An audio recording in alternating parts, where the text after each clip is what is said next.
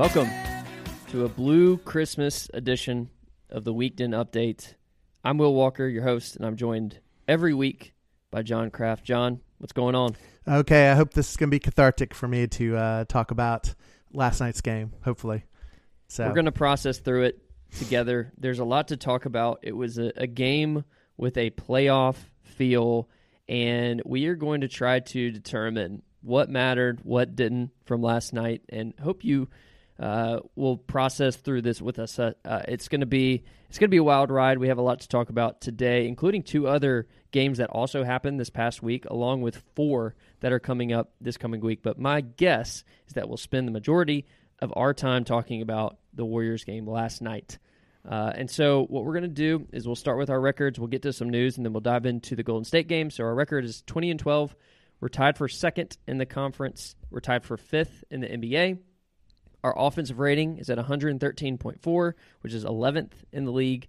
Defensive rating is at one oh nine point two, up to fourth in the N B A. Net rating at four point two, which is fifth in the league, same as last time we spoke. And then point differential versus, uh, per cleaning the glass is at a five point six. Yeah. That's good for second in the N B A, which we are we are still only behind the Celtics in that respect. And yeah. Speaking of the Celtics, John, you want to jump into our news?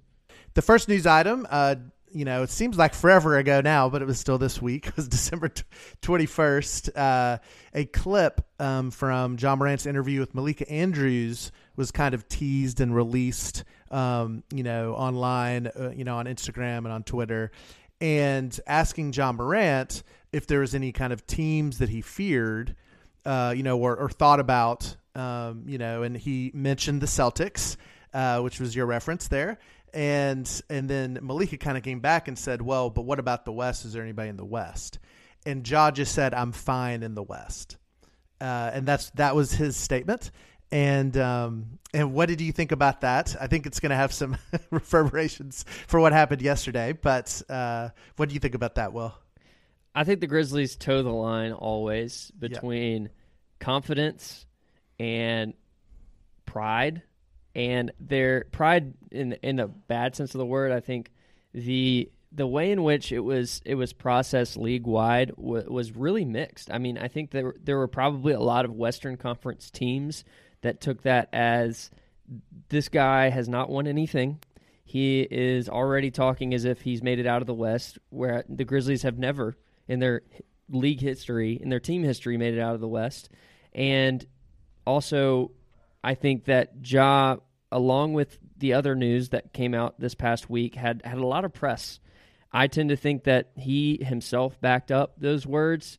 The team didn't quite meet him where, where he was in those in that respect. But as far as the clip goes, I I listened to the full interview, which was not very long. It wasn't much more than that.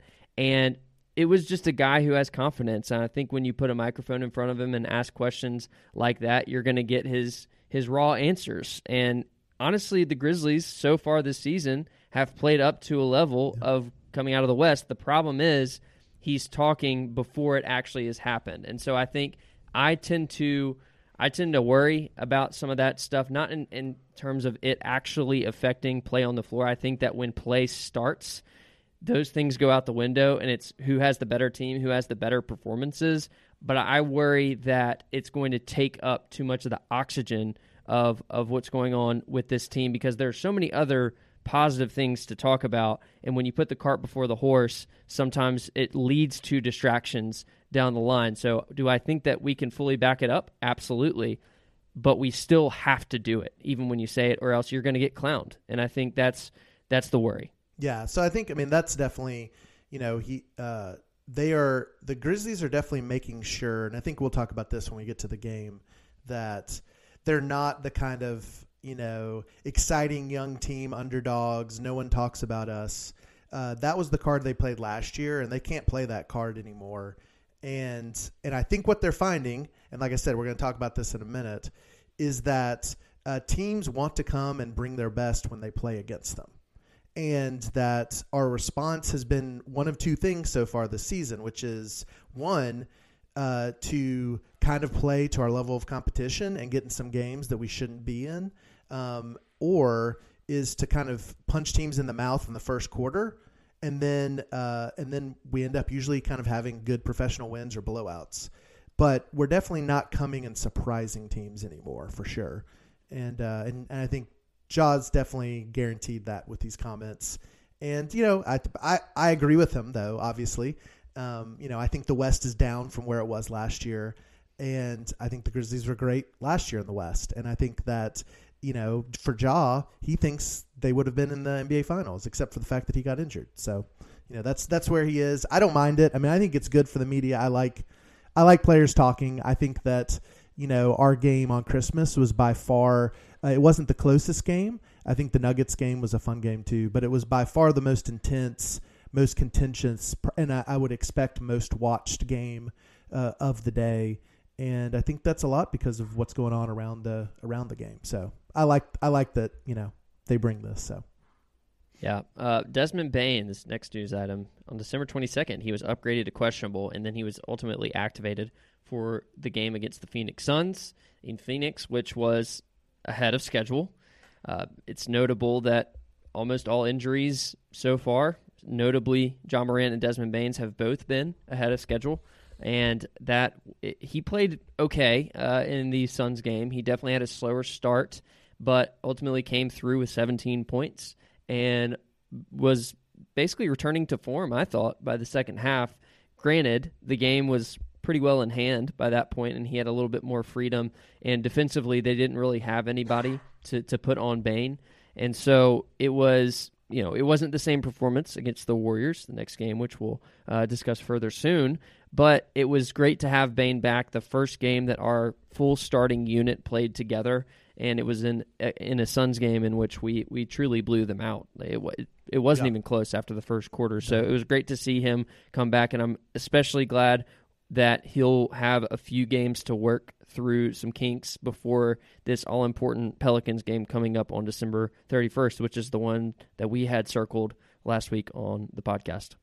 Yeah, so I'm I'm excited about Bane. I think that uh, as we've seen, and I think, you know, he started the year, the first two, three games, kind of struggling with his shot.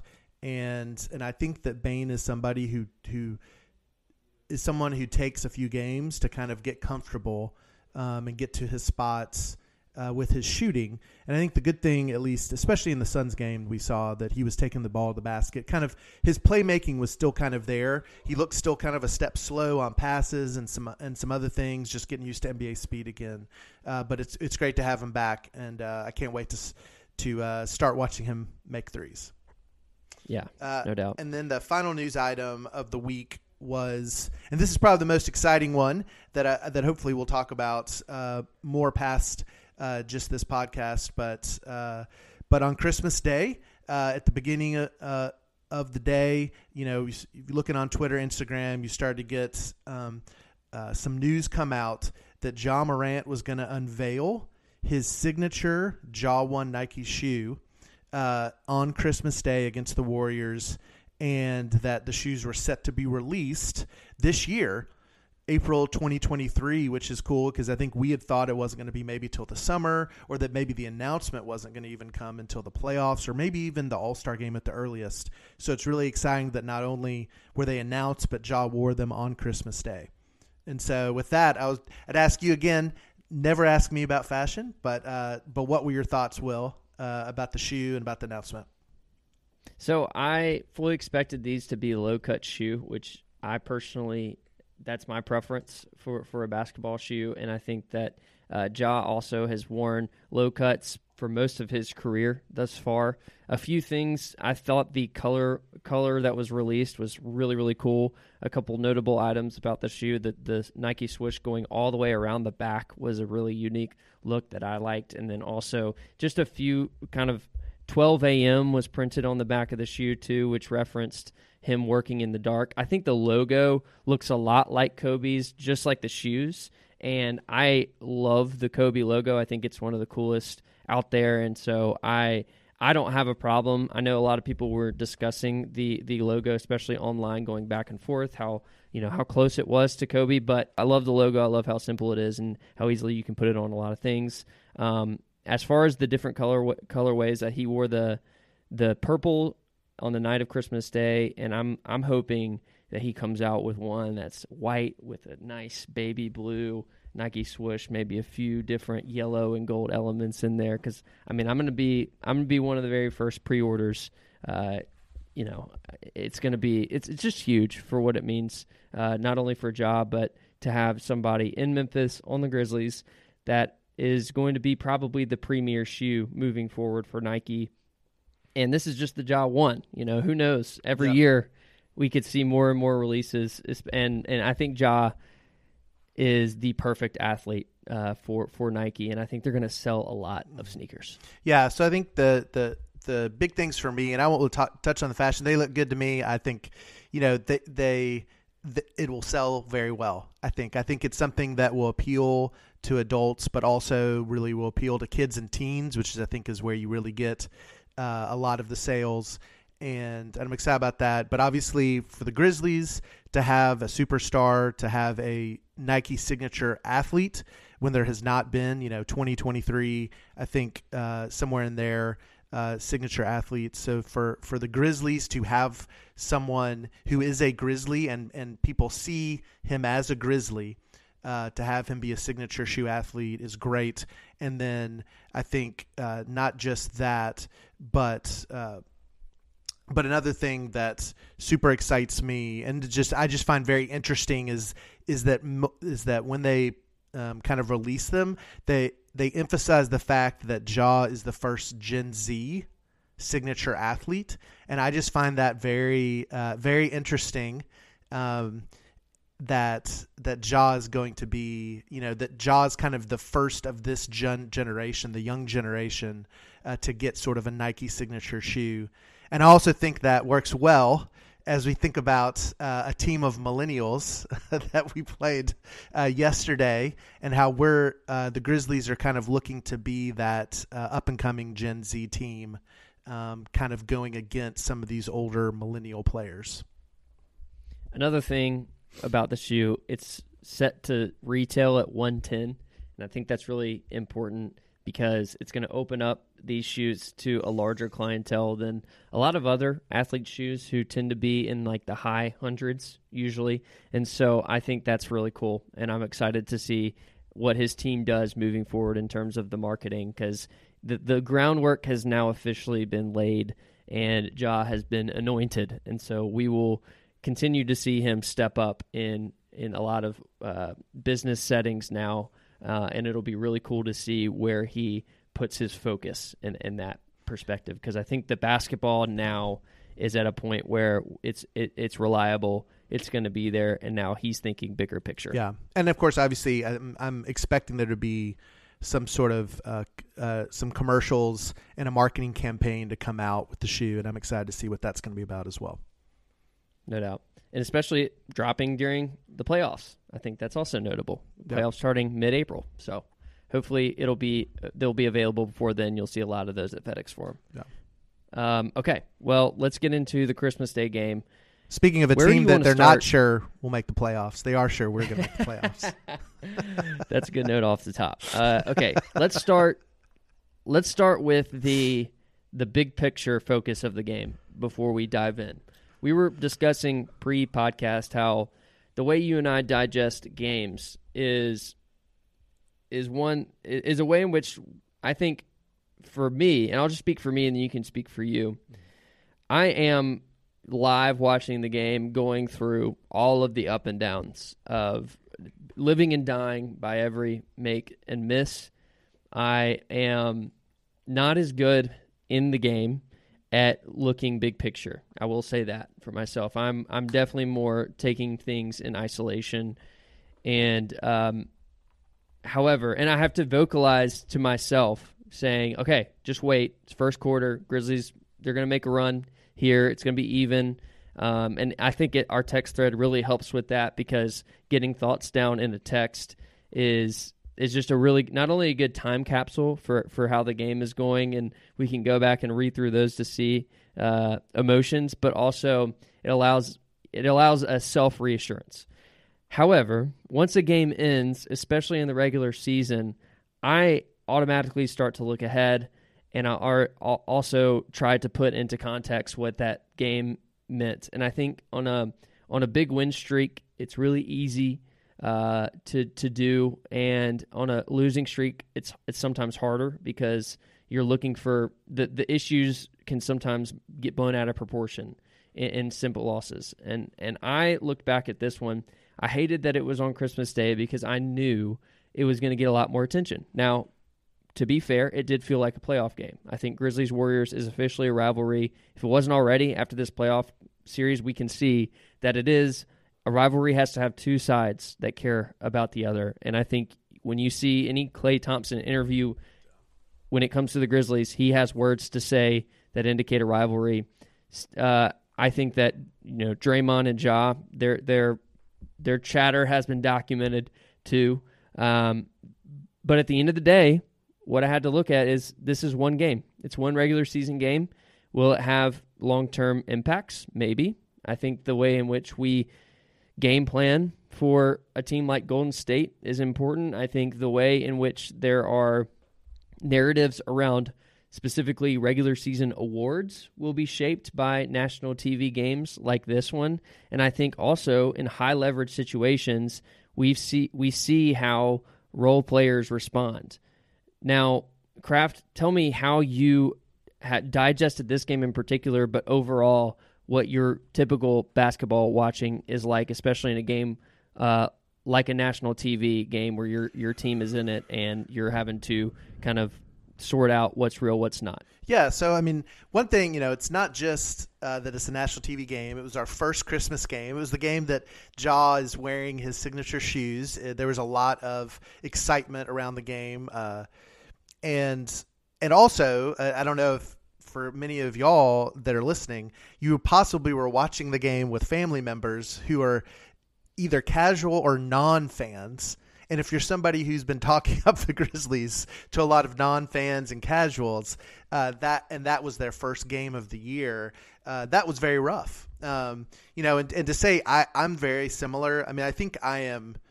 Uh, I I think I use my like kind of logic, big picture thinking to like, you know, deal with. This isn't counseling hour, but to deal with the sadness of the moment. And, you know, and so uh, I'm laughing because as I was like on the text thread, probably being silver lining and trying to reassure y'all about some things, my wife's like texting me in the middle of our family room, like, are you going to be okay? Do you know, like, do I need to drive? I got the same text. Do I need to drive home? Because we were at my parents' house. So, so it was, it's funny how, uh, how these things work. But I do think that at the end of the day, uh, we had a one and three road trip that, uh, that, you know, that, that loss is probably has less consequence to us than the Denver loss that we, ser- that we had earlier this week that we'll briefly touch on uh, here in a little bit. Uh, and that it was one game. You know, does uh, nationally for podcasts, for narratives, uh, on Twitter last night, it was brutal. Um, and I'm enough of a masochist to actually go on there and all the Warrior fans that that I interact with or that I follow to actually see what they're saying. And like, because part of it is, you know, I want to take it in because, you know, personally, I think it's that much more fun when we beat them. And the, the fact of the matter is we play them in San Francisco in less than a month again, and we play them two more times at home later uh, in the season. And so I think, you know, at the end of the day, we're going to have four games with the Warriors, and this was just one game. But it was the Christmas game. It was on A B C. And because of that, it feels bigger. And, and like you said, uh, it fe- it has a playoff feel to it. In that you felt like, I think at least from the Warriors side, they were playing about as hard as as they can play. And and I think some of that comes from where they are. Um, and I can maybe go ahead and get into this now, but I mean, they're in a desperate situation. And it kind of makes me mad thinking back because I think we, we came in very confident because we watched them, the Nets absolutely destroy them on the road. Uh, but the fact of the matter is the Warriors are now fourteen and two at home. Uh, they are very good at home. They have this seven eight game homestand coming up. They have to win. They they have to be above five hundred in this homestand, or they might start thinking about uh, selling some pieces off and getting the Victor Wembanyama. Uh, I didn't even pronounce his name right, but in those sweepstakes, because they're in trouble. Like, they're not in the playoffs today. They're still out of the playoffs. They're the eleventh seed, and so they really needed this game. And and so in that sense, I think, uh, you know, not just big picture, but even the context of us being it being a road game, them being back at home for the first time in two weeks, having that crowd. I mean, honestly, it reminded me a little bit of when uh, the Golden State came to Memphis for Game Five, and we'd lost Ja, and it felt like, uh, you know, we ended up blowing out the Warriors, and it felt like the the the crowd there. When I walked in the building, I kept saying, like, this feels different, and it just felt like the crowd was there to say, we're going to try to make up for Ja's absence against the Warriors. And I felt a little bit like that um, last night, going the opposite way, you know? And so I do think that I'm still stinging from the loss. I'm, I, I wish we were playing the Suns in an hour so I could move on.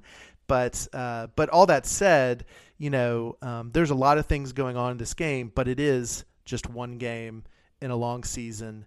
And like I said, I think the Denver loss has way more ramifications for tiebreakers and things than the Warriors loss does.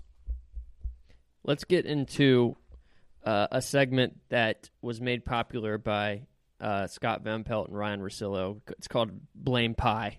Um, and I listed just all the things that I felt as if maybe contributed to, to the loss. And I'd, I'd be interested to hear your thoughts on how much weight you put to each. And so let's start from the top. Uh, shooting variance. So in the first quarter alone, Golden State hit six of eleven threes. Overall for the game, outscoring the Grizzlies by twenty-seven from three. Um, for the game, we shot twenty-three percent from beyond the arc. They shot forty-one percent. They shot forty-seven percent on twos. We shot forty-one percent on twos. Uh, Jordan Poole, who basically has to just completely go nucle- nuclear these days for them for the Warriors to have a chance to win. He had thirty-two, would have had more if not for getting his second technical. And then Klay Thompson uh, was he was only three of twelve for three, but still had twenty-four points. And I think that we can't we can't we can't separate this game from from the shooting variance, because they were. I mean, talk, you can you can point to a lot of other things, which we will in a few minutes. But to me, if they're going to hit that many shots, it's going to be really hard for anyone to beat them. And if we're going to miss this many shots, it's going to be really hard for us to beat anyone, no matter who they are. So I think it was the perfect storm in terms of shot variance. Uh, what do you think? I, I completely agree. I would say that um, if you look and see uh, – what the win-loss record of teams that shoot eighteen threes, uh, I would that you're going to have very, very few teams ever lose in the N B A, no matter how, the thirtieth team, the best team, that makes eighteen threes when the other team only makes nine threes. Like that. Uh, and, and so what I would say is I think that there are some corrections. I do think that uh, the one thing that I will say, so it's not just you chalk it up to shot variance completely. I know people get mad at me all the time because I'm always like shot variance and think it's a big excuse. Uh, but I do think it happens. And I think that's why it's, playoffs are seven games. The, I will say that I think that especially early, um, Bane and Dillon, I were not ready defensively. It felt like, and obviously they went at Ja a lot too, but our, our wings were not ready for that screen, that, The, the way the Warriors play, they play a very unique style, and we gave them a lot of wide open shots. Now, I think we left some guys, some of their role players, like a Ty Jerome, open on purpose, um, and they just happened to hit the shots. Like Lamb and Jerome, they hit they hit open shots on us. And so I think there's a little bit of shot variance. I think on our side, the big issue for me is, uh, I would say of the seven threes Bane took, one of them was maybe forced. The other six were open shots that he at least hits his normal forty to forty-five percent of the time.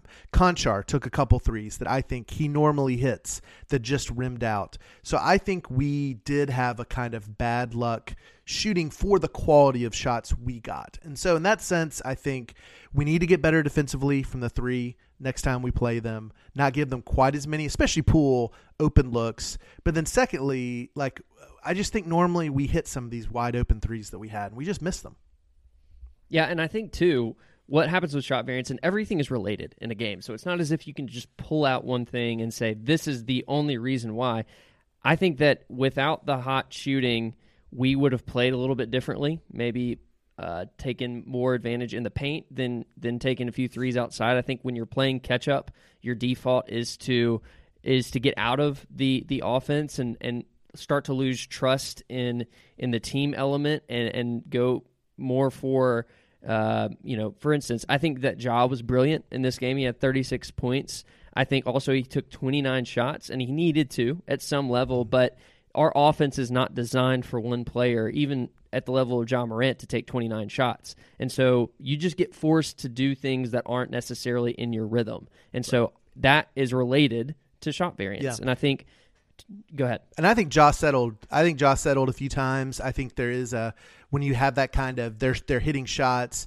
There's this kind of I want to hit, try to hit a three to get back quickly. When actually, because of the pace that the Warriors play, um, you can come back on them. And as we saw, we came back a couple times uh, on them. That uh, and I think there was a little bit of settling for Ja. I think he took some shots that he didn't necessarily need to um, very early in the in the. in the shot clock, but we may talk about that a little bit more later. Yeah. But I, but I agree. I think we took like that if we're not hitting, uh, and it's hard because then teams give you that more, but there's a sense in which we're such a good paint team that we need to hit the paint, especially in a, you know, and I, I think in a third quarter, we settled for a lot of threes when we were in the bonus very early. And, yeah. And I know that, you know, and I'm sure I have a feeling the refs are coming up in one of your as one of your categories. But I'll say yep. that um, that uh, I just think we got to keep attacking. We got to learn to not settle so much for threes, especially when we're not hitting them. And uh, or at least I want to see Ja take less threes and throw it out and let guys, you know, miss more threes, you know, because he gets he gets some wide open threes. And I think and I think eventually our guys will hit them. The N B A season is heating up, and there are still so many unknowns. When I'm looking to get in on the action, I bet with DraftKings Sportsbook, an official sports betting partner of the N B A.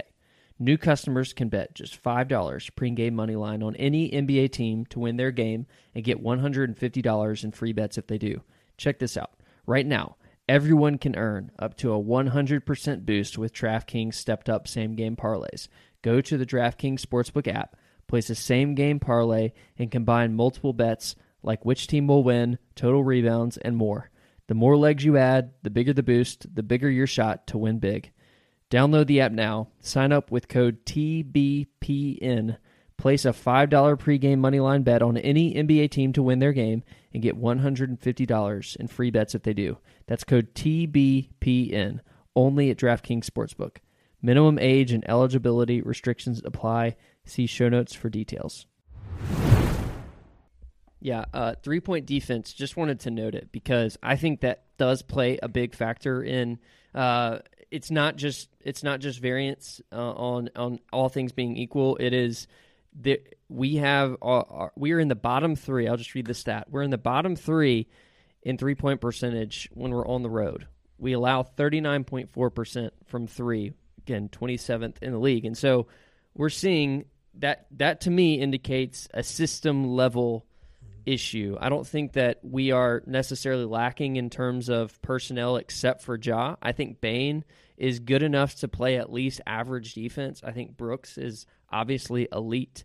And uh, when you have Adams in there protecting the paint, Jaren roving, it really comes down to, I feel like, Do we are who are we? What are we prioritizing on the defensive end? And obviously, our record is what it is. Like more often than not, it's going to work. But I think it is worth noting that we defend the three well at home, but on the road, we we haven't at all so far. And I think it's just it's noteworthy. It's not yeah. just it's not just random. I think there's something with the system going on that needs to be addressed.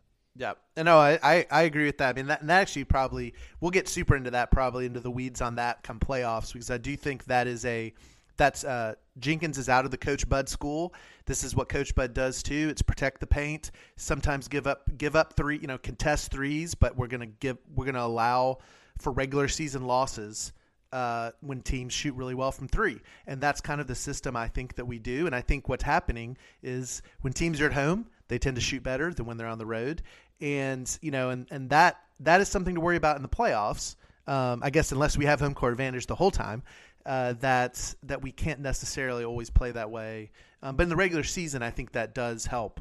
Uh, it is a good system to have, but it it does actually, you know, obviously when you run into teams like even the Thunder, uh, which is a, a very inferior team to us that shoots really well from three, uh, then we lose to a team like that. So, uh, Golden State home court, you referenced it, so we won't spend a lot of time on it. Yeah. For a team that's c- currently out of the playoffs, they are still fourteen and two yeah. at home. Yep. Uh, so as as worrisome as their away record is, I don't think we gave, I didn't at least give the proper respect to to the Golden State home court advantage based on the personnel that were missing from the game.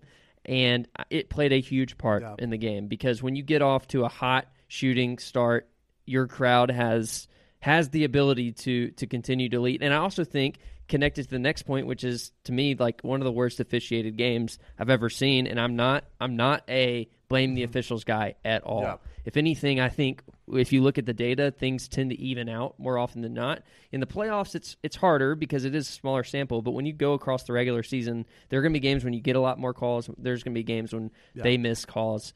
I think Ja uh, was was given not nearly enough Uh, benefit of the doubt on his, his driving. I think he should have been at the line a lot more than he was. He only took seven free throw attempts, and I thought that was pretty crazy for, for some of his uh, his attacking that happened. The the whole wrong free throw shooter thing on the on the Jaren call was, to me, inexcusable. Well, I was going to tell you, have... you, you asked, you were like, hey, Klay didn't shoot that well, but he still had twenty-three points. Well, it helps when you get to go to the free throw line when you're not even fouled. Exactly, and I think that when they even have a conference about it, I've never, I, I don't, I wouldn't know what the protocol would be in that situation, because they had already given Klay one free throw. Do you just put Wiseman on for one and split the difference, admit the mistake, or do you double down and just say, nope, we made the right call, which you obviously didn't, and that's exactly what they did. And so I think Mark Davis is not, not my favorite official. Um, I'll hold my tongue on the others as well. But I think that it was it was a very poorly officiated game. The Golden State Warriors had six technical fouls, too. We didn't even have a tech no. called against us, which was surprising given how chippy the game was. So no.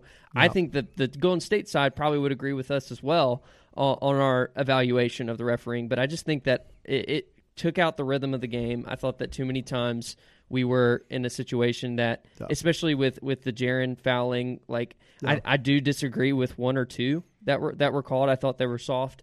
Overall, just it, it totally affected the rhythm. And when you're the team that's trying to come back, you need you need a game full of rhythm yeah. because stoppages completely right. kill momentum that you have yeah. when you're on a roll coming back. And our team and our team is built on pace. And, uh, you know, and, and, you know, those are the kind of, I mean, we go back to playoffs, go back to other big games that we've lost. We tend to struggle in games where there's a lot of foul calls and uh, where there's no rhythm to the game. But no, I, I agree. I think the, the home crowd, I think, was huge. And I just think, as I talked about earlier, I just think that was a game they, the Warriors felt like they really needed. I feel like if I, you know, and shout out to, you know, uh, the Warriors, the Oakland podcast coming on uh, to be with us uh, before the game. And then, you know, other fan podcasts like that, the Warriors were all about this homestand, their whole season's on it. That's all the fans have cared about. Uh, and, and honestly, you know, which is very interesting to me, and, And and we might get into this more later, I don't know. But, you know, I'm surprised how much they hate us uh, for a team that seemingly thinks we're frauds and they win all the time and we never win. They we're they're very occupied with us and what we're doing and what we're saying. It's very interesting. But I think that that is, you know, and that's why I think it's a great rivalry. They really care about us, despite what Steph might have said in the past. Like, we obviously... They obviously care about beating us. You could tell. I mean, that was, you know, and one thing comment from kind of the non-fans, casual fans in, in my home were, man, that crowd seems crazy. That they kept talking about the home crowd of the Warriors, and I think that fits into that. And then as far as the reffing, the reffing, uh, you know, again, I never blame reffing for win losses, uh, but I also can say when it's bad, and that was just a bad crew like that. Like I, you know, I've never liked Mark Davis. He's always, he's probably the number one. Goebel's a second, but him and Goebel Goebel's are the, number one for me. Okay. So I'm, I'm Mark Davis over Goebel, but those two are the two that I don't want to see uh, in a playoff matchup or a big game regular season uh, for the Grizzlies. Those are the two that I just, because it just seems like games are weird when they're the crew chiefs. Um, but it just it just was a lot of weirdness uh, with the technical fouls, and that's and so I think that's what's so weird to me. Uh, the frustrating part for me is, like, I think it's weird that Poole got thrown out for what he did, um, but then you know, but then Draymond Green did the exact same thing multiple times. In fact, yelled at the ref, swung his arms with one technical, and never got a second technical. And and so for me, it's just, I think the N B A uh, needs to figure out how they're going to officiate. And it just means maybe that, like, Luka and Draymond Green and maybe even Ja and Dillon uh, need to get thrown out early. But like at least, but what's hard is when you see Ja getting thrown out of games for talking to fans, and then you see Draymond basically throw a fist, curse at a ref in their face, and not get thrown out because it's the second quarter and they already have a technical. It's just a rough look. So, but, but, but more than that, just, it just seemed like it was out of control. They didn't know they couldn't, they did not, the refs didn't know what to do with the intensity of the game. It seemed just, uh, that they just weren't ready for it, and they just seemed out of their element. So a lot of mistakes. I mean, when, when the announcers are just repeatedly talking about how bad the refereeing is, that's very rare, honestly. So it was just, that was, that was a disappointing part of, of having the premier Christmas game be reffed by those guys. Yeah. The, the broadcast, the, these networks and the league have a partnership, and they don't want to be completely bashing the product of the other. And there's just a lot of money at stake. And so it is incredibly important to note how, how it was inescapable. They, the, the broadcasters could not help but comment on the, the, the, uh, all the bad calls. And you look at replays and you'd hear Jeff Van Gundy, even Mike Breen, who's the most objective. It's just like, yeah, I don't know about that one there. Just trying to gloss past it without, and, and basically treating each one individually without giving just the, the label of, of this is a game that is, um, has been completely called, uh, maybe not completely incorrectly, but just overall is, has, has that, uh, stink to it, if you will. Um, Speaking of officiating, Jaren Jackson only played twenty minutes. He had five fouls in the game. Notable, he did not he did not foul out of this game, John. And I think there's a there's a point a point here, um, both for Jaren and the way that he played, and then also how Jenkins is using Jaren. Because the first is Jaren just can't you can't afford to make the dumb mistakes that he made in terms of fouling. Do I agree on every single foul call? No. I think, though, that he does have a reputation, and even though he is becoming one of the preeminent defensive players in this league, he is still not yet getting the benefit of the doubt on whistles. And you have to know that going in. I pulled up last year's playoffs. Jaren played, on average, over thirty minutes a game in the six-game series against Golden State, and he played incredible. Game one, thirty-three and ten. Game four and five, twenty-one and five, twenty-one and eight. He had two blocks in one game, five blocks in another, four in game six. He was he was essential to the Grizzlies' success in that playoff series, and so it wasn't as if he was in a tough place matchup-wise. If anything, we had the mismatch, and he completely took himself out of the game, especially in the second half. I just thought that coming in and playing like ten seconds and getting your fourth foul and then your fifth foul, two separate instances, just hurt us very badly um, in a game that we needed Jaren, both his shooting but also his defense, and he could have affected the game a lot more than he did. And then the second point is to to to the way that Jenkins has treated fouling. I tend to fall on the side of your You're saving Jaren for the end of the game when the game might be done by that point. Why not go ahead, let him play through the mistakes? Because if he's gonna he's gonna come in and only gonna know how to play when he's trying to stay away from from another foul, you have to teach him how to play in the game and not worry about the fouls. And you have to, to me, you have to coach him to to mentally get through it, because at this point, we've seen him so far this season have a pretty pretty good foul rate per game. I mean, he's he hasn't played a full season, but at least so far, it's it's been it hasn't been bad. It hasn't affected more than, I would say, three or four games thus he, far. He has not fouled out yet this year, has he? Right. Yeah. I don't think he has, no. But I also think that that isn't necessarily a stat that we can take right. um, to to indicate all that we're trying to indicate.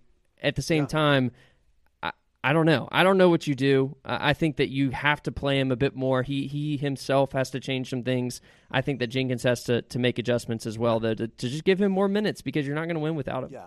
I mean, I think with, with Jaren, so one is I think – unfortunately, and this is part of the deal when we t- going back to the Christmas game conversation. So like all the podcasters, all the people, like so many people who give out Defensive Player of the Year awards, uh, some of the national podcasts that we love listening to and, uh, you know, the, the N B A shows and stuff, this is what they're going to say. And so it doesn't matter that every year Jaren's gotten better about not being in foul trouble. With, when they see big games, they've seen that Jaren gets in foul trouble. And so that's sort of the narrative that he's in. And and part of that is when we play smart teams like the Warriors that have players like Klay and Draymond especially. Dr- I mean, Draymond's goal in that first half was, I'm going to get Jaren in foul trouble. I'm going to figure out through screen setting, through all those things. And once again, it was Jaren's big issues, which is getting fouls out on the floor, getting offensive fouls. Um, he did get one, you know, foul actually contesting a shot. But that's typically for me it is, to me, Jaren's maturation is – only picking up fouls when he's contesting shots, and when when he is in foul trouble, being okay with letting the team score uh, and not contesting. And I think that's one of his biggest, because that was something that happened in this game where he could have let a shot go, but instead he contested. He let the, and you know, uh, personally, one of them I think shouldn't have been a foul call, but it was, and and uh, you know, even the offensive foul call was a little weak, but I think that that he just has got to mature there. And, you know, and I think that's one of the big, uh, and I don't even know if we'll get to Dillon, but, you know, to me, one of the big instances is earlier in the year we talked about when our big three, when only one of the big three play, we really struggle, you know. And so when it was just Ja and Jaren and Bane were out, we, we struggled to win. Well, guess what? You know, when Dillon and Jaren are out the whole game and when Bane can't shoot anything, can't make anything, and can't really defend well because he's just having a bad game and he's rusty. Well, that was like, you know, that is a large part of the game uh, that we really needed Jaren in this game. And he actually, you know, he's five of seven. Like, he actually played well when he got to play. And, uh, and it's just sad that he, you know, was basically taken out, especially in the third quarter.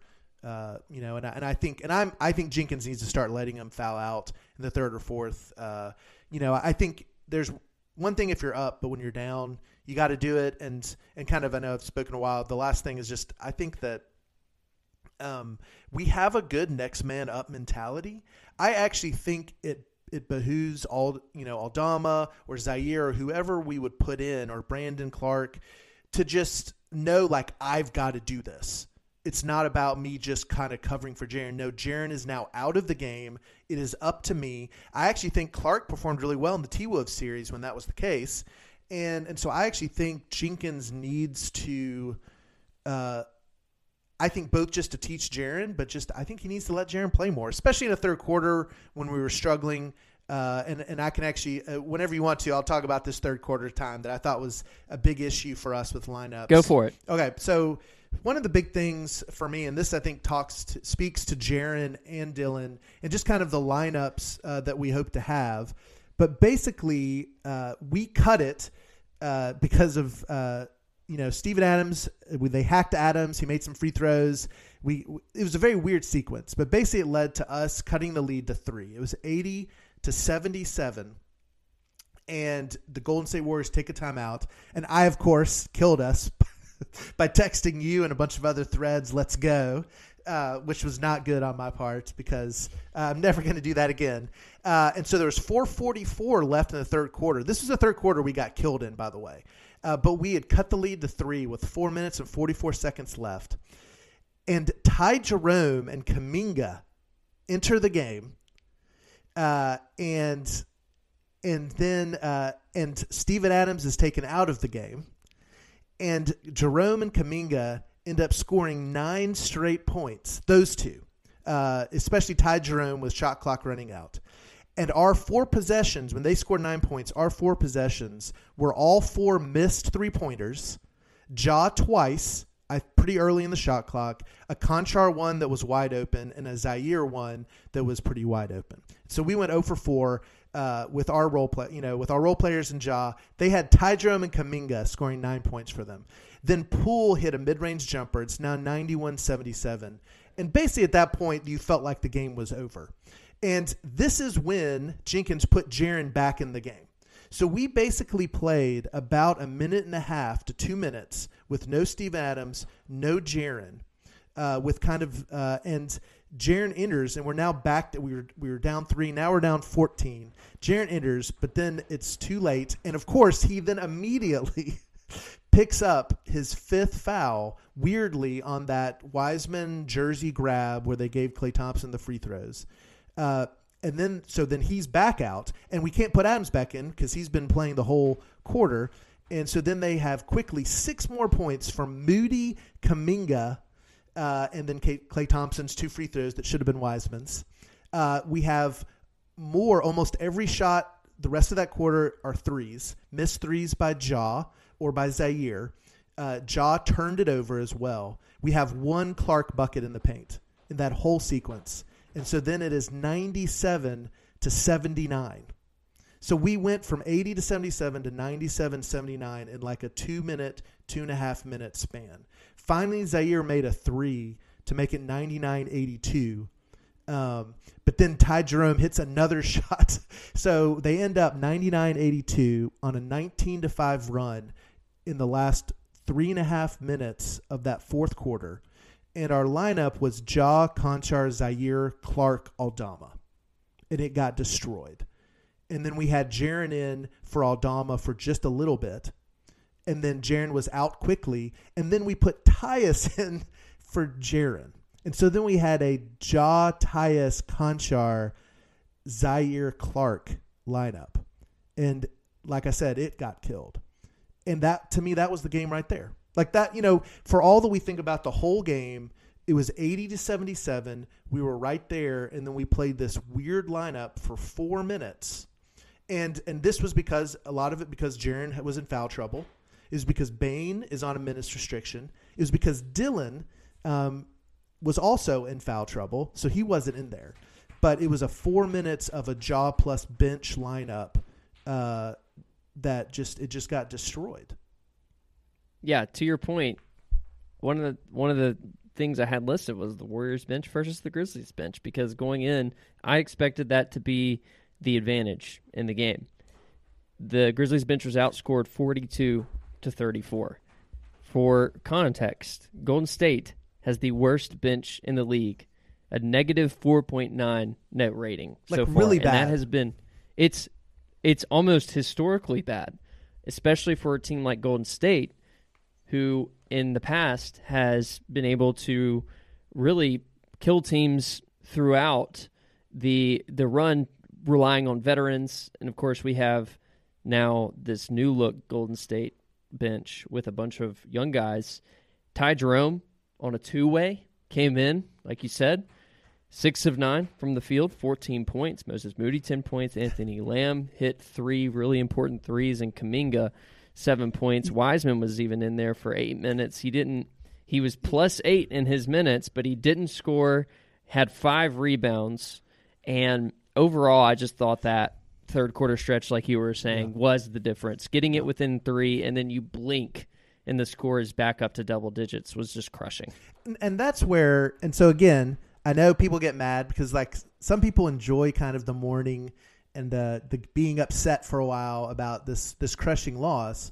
But what I look at is I look at a four minutes of an N B A game where everything went wrong for us. We had our two best defensive players in foul trouble. We had our best shooter who's still not back completely from injury. And it led to some weird, janky lineups. And they and normally with the Warriors, you can survive that. But they had Ty Jerome, who, by the way, last time I saw him in person was him starting for the Thunder that we beat for an N B A record, like seventy-three points last year. Uh, you know, he is a two-way player, and he just played great for them. And and so did Kuminga. Kuminga played the best I've ever seen him play against us. And, and you know, all to them. They're role players. They were at home. They played well. Our role players did not play well.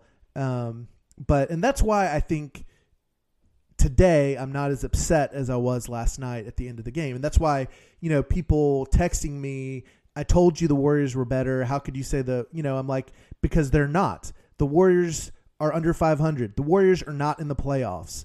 Uh, the Warriors, you know, are a bad team. And they're even worse without Steph Curry. Steph Curry is keeping them at a mediocre team. I expect that. I think we lost to a mediocre team playing really well at home that had all the emotional edge in that game, and that we had kind of a perfect storm circumstances. And I think, honestly, Jenkins, with his weird Tyus Ja love and his uh, weird uh, not wanting to play players with foul trouble when we're down in the game, you know, I, I just think a lot of stuff happened in this game that is unique to the game and not big picture. And maybe we can talk about some big picture stuff, but at least those four minutes made me feel better about the loss.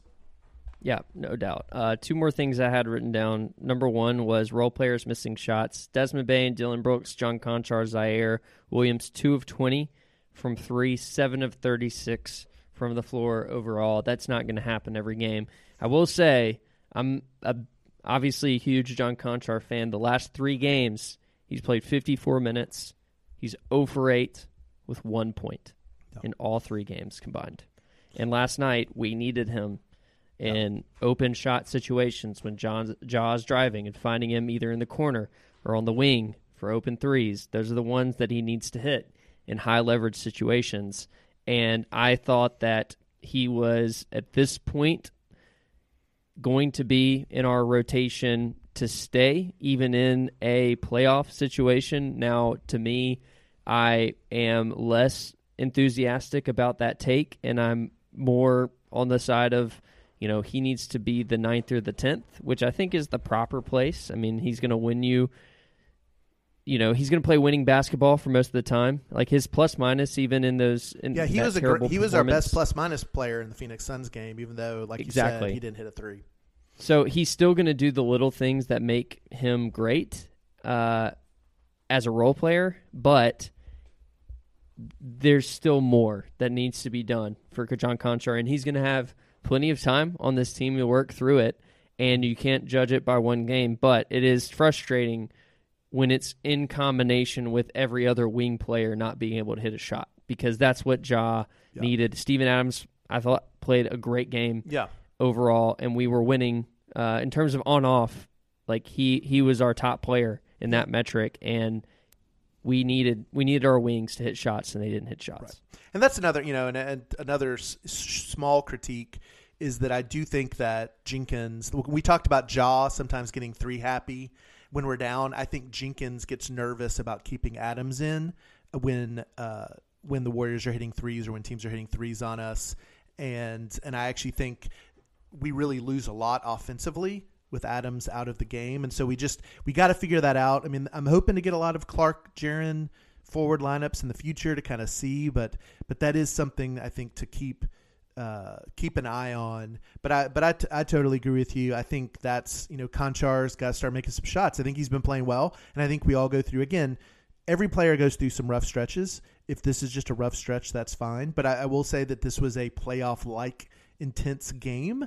And it kind of reminded me of a little bit of his games, the the few minutes he got in the playoffs last year, where was the moment was maybe a little too big for him, and so hopefully that's not the case. Um, but we do have we do have a uh, a veteran player who's won some championships who might be coming back, uh, you know, potentially around the All-Star break, uh, and uh, to to potentially fill that role if needed. But you know, that's that's that's a conversation for another time. Yep. Last point I'll make. We got out-rebounded fifty-one to forty-four. We are the number one rebounding team in the N B A, and I did the math. I went through all the games. twenty-five out of our thirty-two games thus far, the rebounding margin has correlated with a win or a loss. So when we out-rebound teams or when we get out-rebounded, eighty percent of the time that one stat is connected to whether we won or lost. And then when you look at the seven out of thirty-two games where that wasn't the case, you see like a loss to the Jazz by one in Utah. You see the weird loss to the Wolves when we had a million turnovers. We still out-rebounded them but lost And then the only win that we've gotten this season with uh, getting out-rebounded in terms of margin was against M- Miami Heat when we had like that crazy bench game when none of our starters were playing. And so like very specific games when there were there was some weirdness going on.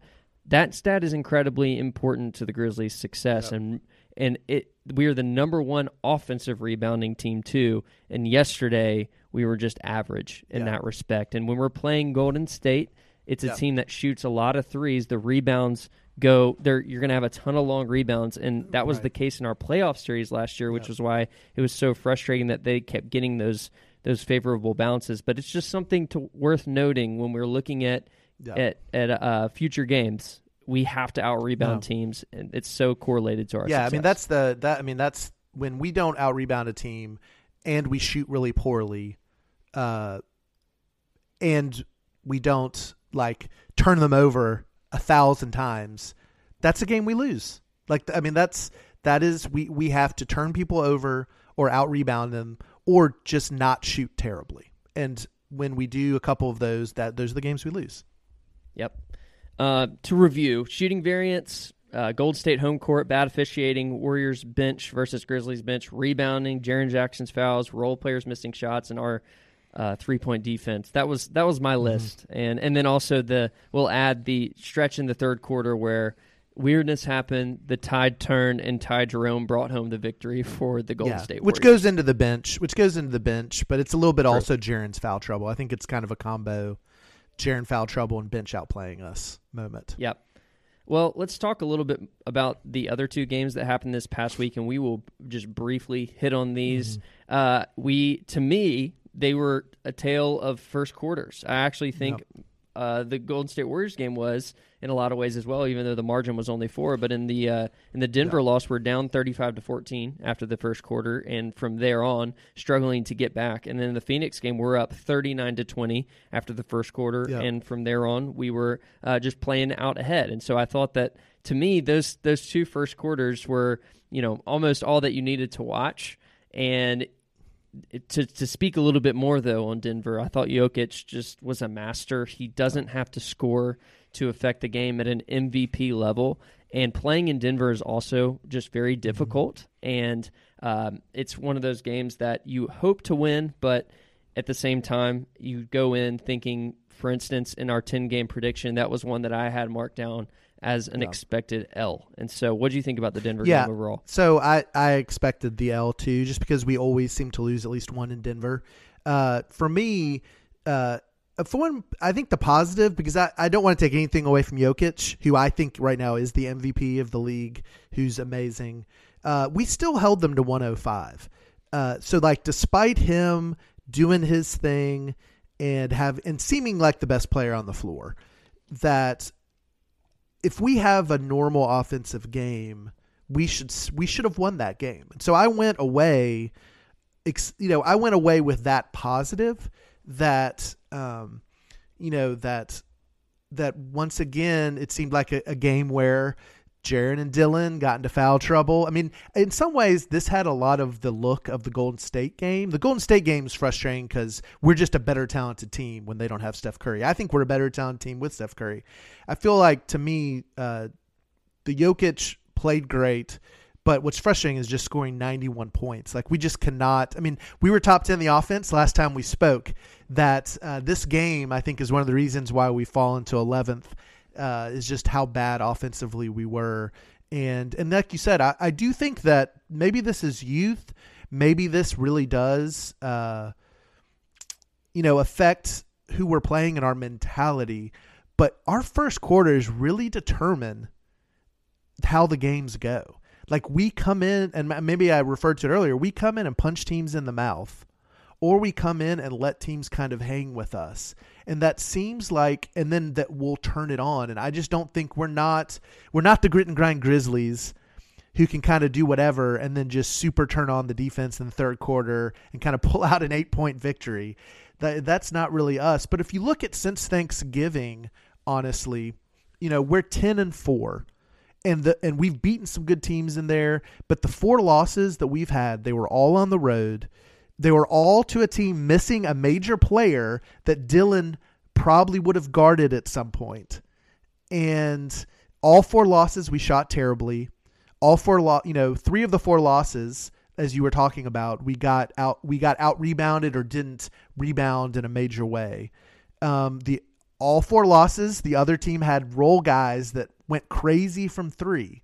And so I say all that, I think the excitement is, and so the positive even in the Denver loss is when we play well, I think we're one of the best teams in the N B A. Like, I think that the reason why Ja, to take bring it all back around, can say the West doesn't scare me is because I think he thinks if we play our best, we're the best team in the West.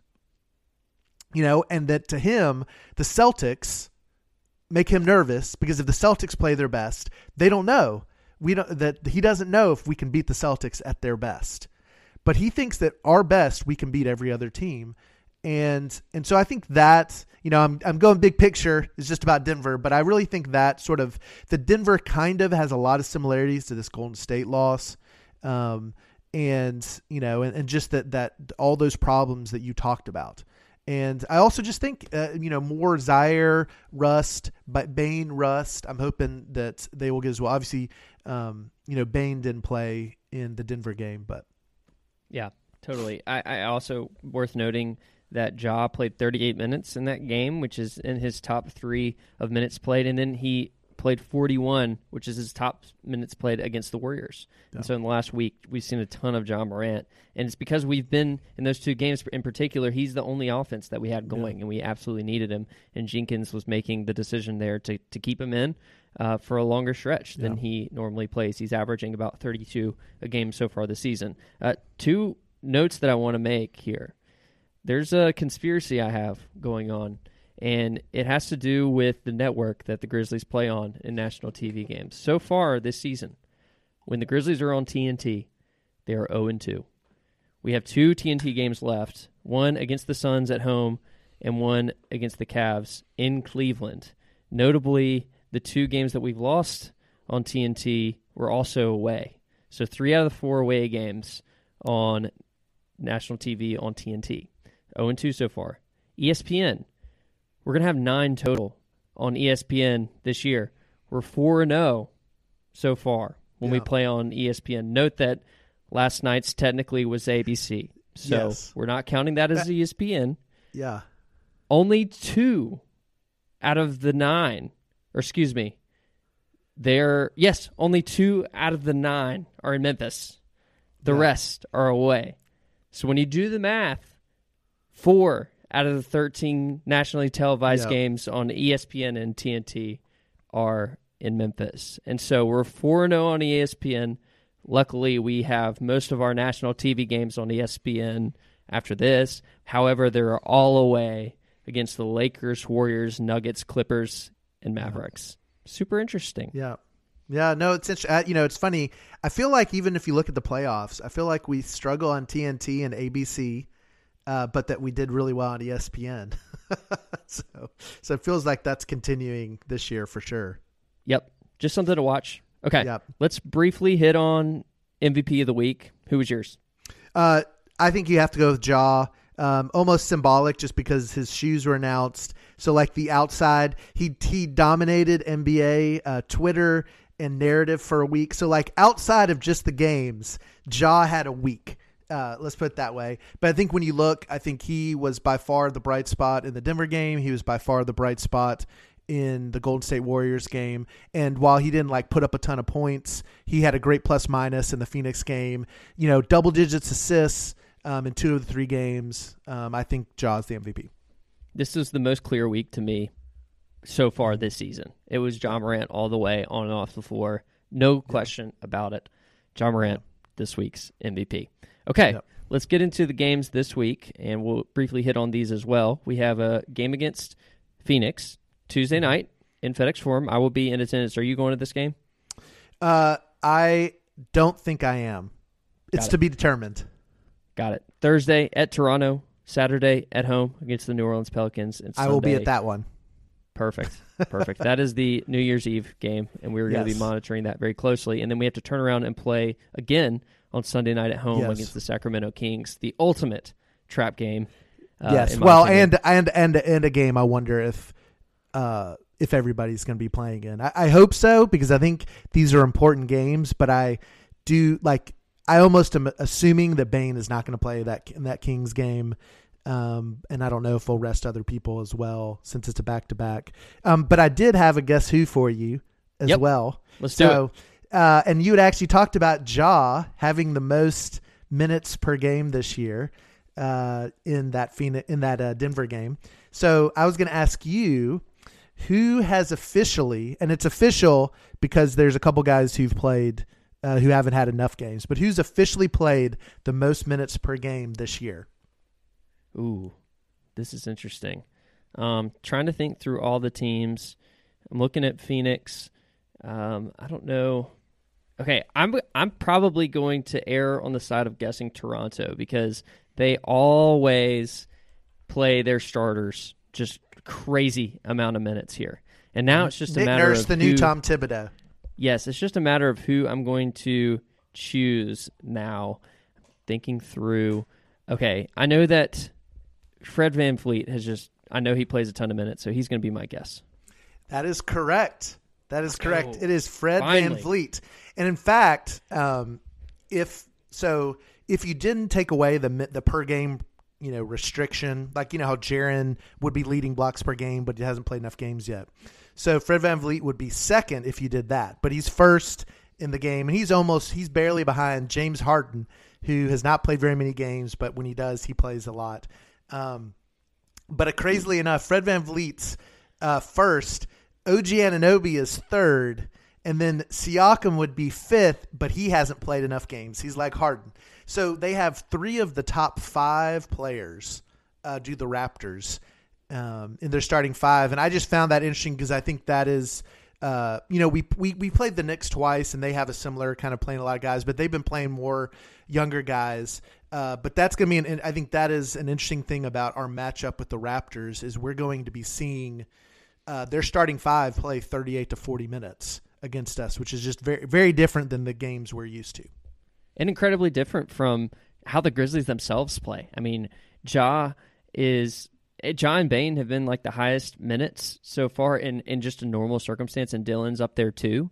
But we have a very structured bench rotation, and you're going to see Jenkins is known for playing ten deep, uh, and he is going to stick to that no matter who is on the floor. But Nurse is not the same. It's, but the most interesting part, though, of this season for them is that they're fifteen and eighteen right now. They're tenth in the East. Their their net rating is fourteen, and so they're super average in that respect on both ends of the floor, which is surprising too, because they play such a unique style, and all of their their players are known as individual good defenders, and yet so, sort of as a whole, they've been struggling. Scotty Barnes undergoing sort of a sophomore slump. Notably, he was not on the table in a Kevin Durant trade, which we can debate whether that was the right move or not. I tend to yes. think that it was, because he is a second-year player and Durant is in his mid-thirties.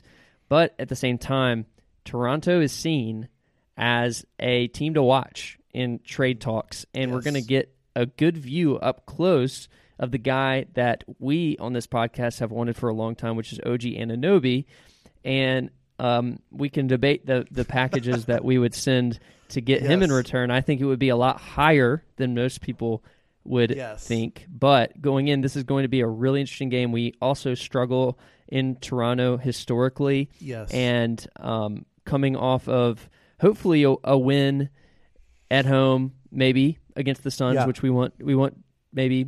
spend too much time on, since we just saw them last week. But right. coming off of that, it would be and, and a game upcoming on Saturday against another familiar Western Conference opponent. This is a it's a one game road trip. So yeah. far, our record is not great on one game road trips yeah. this season. So one so to watch there. The positive, the positive to me about this week is we just got done talking about three, crazy three point percentages, shot variance, and how we struggle, especially on the road, to contain the three point line. Um, the good news is we're playing in the Suns, in the Raptors, and the Pelicans. Uh, we are playing three teams that want to that want to get points in the paint, that like, especially the Suns and Raptors, like to hit mid-range jumpers, and and so on paper. And again, this you know in a week, we could be decrying the fact that the Raptors shot fifty percent from three like crazy people. But uh, one of the things that I think why we match up well with the Suns, and I think why we match up well with the Raptors, uh, even though we like to lose away in Toronto all the time, is that they they, they feed into our strengths defensively. Uh, they want to get in the paint. They want to hit mid-range jumpers. We're great at defending those things. Um, the Raptors are just really terrible offensively. So that could be, if we're not hitting shots, that Raptors game could be an interesting watch as they pack the paint and we pack the paint. And uh, but the Raptors is an interesting team. You know, they don't play with the real center. So we're going to have, I mean, with Jaren and Steven Adams, it's going to just be a crazy uh, matchup of styles. Um, you know, the other thing, just talk about Suns, Raptors, and Pels, um, all dealing with weird injury issues. It looks like Booker is not going to play uh, for the Suns. He tried to play last night, hurt his groin again. I would be pretty shocked if he plays. So it looks like we're going to not have Booker tomorrow. The Raptors are always dealing with weird, like everybody on their team's questionable all the time. Obviously, uh, the, uh, Zion and Ingram are both listed as out for tonight's game. So who knows if they're going to be back. So we are still and dealing Herb with... And Herb Jones. The, yeah, and Herb Jones is out too as well. So we're dealing in this weird, and that's the thing that was worrying me is we seem to not bring... There, there seems to be a lack of killer instinct with these teams when they're missing some guys. So that's another thing I'm looking for this week, you know, because we got humbled. Like, I think, honestly, the biggest thing that I'm looking for this week is you were just humbled on national T V. You just had a team, like, taunt you in their face on their home floor on national T V. Y'all were humbled, embarrassed. How are you going to respond coming back home to play the Suns tomorrow night? Yep, one hundred percent. Couldn't have said it better myself. This is a, res- uh, a week to respond. Now, it's worth noting that C J McCollum is not listed on the injury report so far, and so he is one that if he's playing, I'm always nervous. The number one Grizz killer in the league right now, so if he's playing against us, I'm nervous. Yes, uh, yes. But just part of me just really hopes, and I know it's not, I mean, it doesn't make sense if I'm trying to ultimately uh, get the best odds for a win. But part of me really does want kind of the best guys on both sides to play. Um, yeah. I would love for, for Brandon Ingram to to come back in time. I would love for uh, C J to stay off the injury report. And honestly, too, I'd love for Zion to, to play. Granted, his his is more like day-to-day with just scheduled rest. Right. And so I'm hoping that his will, you know, they'll they'll pace it out to where he's going to play in Memphis. But overall, this is the game of the week to me. Um, I hope that we get a professional win at home against the Suns, which is kind of crazy to say, but I really think it is that in that territory based on how the Suns have been playing. Yeah. I hope that Toronto is a game that we learn from the Thunder one game road trip and go up there and take yeah. care of business, especially with the struggling um, Toronto team. And then also just come back, circle the game uh, on New Year's Eve in, at home in FedEx Forum. And then we have the trap game. Yeah, I'm the next I, night I'm very nervous about that Kings. I, I think I think we're going to have some potentially hungover players and some potentially sitting players. Uh, and so that King that Kings game might be a schedule loss, schedule win for them. We'll see, though. You know, they, they beat us at home. They're the one of, one of only two teams to do that. So there could be a little bit of a pride thing going that we don't want the Kings coming in here and sweeping uh, the home series from us. So we'll see. All right, any final thoughts before we depart, John? Just uh, that this would be okay. Hope that y'all aren't mad that we're not more down in the dumps. I think some people like it's more cathartic to hear people be totally upset. Uh, know that I was there. I was upset. I'm frustrated too. The podcasts this week are going to be brutal. Uh, you know, as far as kind of you, you know, if you if you want to if you want to get if you want to get down deep in the sadness, you can go listen to some Warriors podcasts and how gleeful they are. Um, you know, in, in their eleventh place team, but uh, but anyway, uh, but I think we're good. I think we're we're still we're a game out of first. Uh, we're still hitting our stride. And uh, anyway, I'm looking forward to this week. Some good games this week. If you want to email the show, it's grisdenpod at gmail dot com. Visit grisden dot com for the latest merch. We have some exciting things coming out in January, and we will be in touch about those, not only on our podcast, but all of our social media channels. Uh, shout out to Brantley and Ty for a great podcast this past week to preview the Christmas Day game, and we look forward to the whole gang being back together hopefully very soon to talk about the state of the Grizzlies, what we've been seeing so far, and of course to dive further into the legend that is becoming Ja Morant, uh, especially with the latest launch of his shoe. So thanks for tuning in. Remember to subscribe and like the podcast. We will be back with you next week then at the earliest, maybe even sooner. We'll see. Thanks for joining us.